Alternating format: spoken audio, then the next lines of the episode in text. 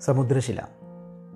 അംബ എന്ന ഒരു സാധാരണ വീട്ടമ്മയുടെ അസാധാരണമായ ബന്ധം നമ്മുടെ കഥാകൃത്തുമായി ആരംഭിക്കുന്നതിൽ നിന്നാണ് ഈ കഥ തുടങ്ങുന്നത്. അമ്പയ്ക്ക് ഒരു മകനുണ്ട് അനന്തപത്മനാഭൻ.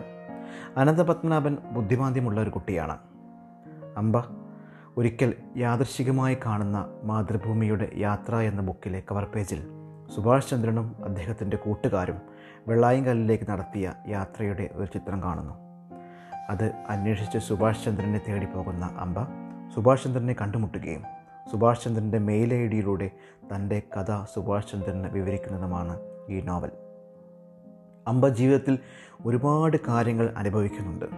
ആ അനുഭവിക്കുന്ന കാര്യങ്ങളെല്ലാം അദ്ദേഹത്തിന്റെ കഴിഞ്ഞുപോയ കാലങ്ങളും വരാനുള്ള കാലങ്ങളും എല്ലാം സുഭാഷ് ചന്ദ്രന് അമ്പ മെയിൽ രൂപത്തിൽ അയക്കുന്നു സുഭാഷ് ചന്ദ്രൻ ഒരുതരം അഡിക്റ്റായി മാറുന്നു ഈ കഥയ്ക്ക്. ആ സമയത്തായിരുന്നു കേരളത്തിൽ പ്രളയം. ഒരിക്കൽ അമ്പ സുഭാഷ് ചന്ദ്രനെ തന്നോട് കാണണം തന്നെ വന്ന് കാണണമെന്ന് ആവശ്യപ്പെടുന്നു. അമ്പ ഇപ്പോൾ സാമ്പത്തികമായി പരിതാപകരമായ അവസ്ഥയിലായതുകൊണ്ട് കോഴിക്കോട് ശ്മശാനത്തിന്റെ അടുത്തുള്ള ഒരു ഫ്ലാറ്റിലായിരുന്നു താമസിച്ചിരുന്നത്. ഇപ്പോഴും അവിടെ ശവങ്ങളുടെ കത്തുന്ന ഗന്ധമായിരുന്നു. സുഭാഷ് ചന്ദ്രന് അന്ന് വരവാൻ സാധിച്ചില്ല. അതേ ദിവസം തന്റെ ഓട്ടിസം ബാധിച്ച മകനെ ഈ ലോകത്തിൽ നിന്നും എന്നേക്കുമായി മോചിപ്പിക്കണമെന്ന് കരുതി അമ്പ വിഷം അദ്ദേഹത്തിന് കഴിക്കാനുള്ള ചോറ് നൽകുന്നു.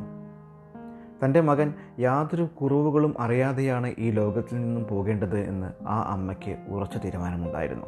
അങ്ങനെ രതിയുടെയും മൃതിയുടെയും പാഠങ്ങൾ ഒരുമിച്ച് പഠിപ്പിച്ച് ആ അമ്മ മകനെ യാത്രയാക്കുന്നു. പിറ്റേ ദിവസം പോലീസ് സുഭാഷ് ചന്ദ്രനെ തേടി വരുന്നു. കാരണം ഈ മരിച്ച അമ്പയുടെ മൊബൈലിൽ നിന്നും അവസാനമായി വിളിച്ചത് സുഭാഷ് ചന്ദ്രനെയാണ്. സുഭാഷ് ചന്ദ്രൻ അറിയില്ല എന്ന് കൈമലർത്തുന്നുണ്ടെങ്കിലും പോലീസിന് എല്ലാം മനസ്സിലായി. പക്ഷേ കേസെടുക്കുവാനുള്ള യാതൊരു കാര്യങ്ങളും ഇല്ലാത്തതിനാൽ അത് അവിടെ അസ്തമിക്കുന്നു. ഒരേ സമയം വായനക്കാരന് ഇത് നടന്ന കാര്യമാണോ അതെങ്കിൽ ഒരു യാഥാർത്ഥ്യമല്ലാത്ത കാര്യം മിഥ്യാധാരണയിലൂടെ ഒരു മായിക ലോകം വായനക്കാർക്ക് സൃഷ്ടിക്കുകയാണോ എന്ന് തോന്നും.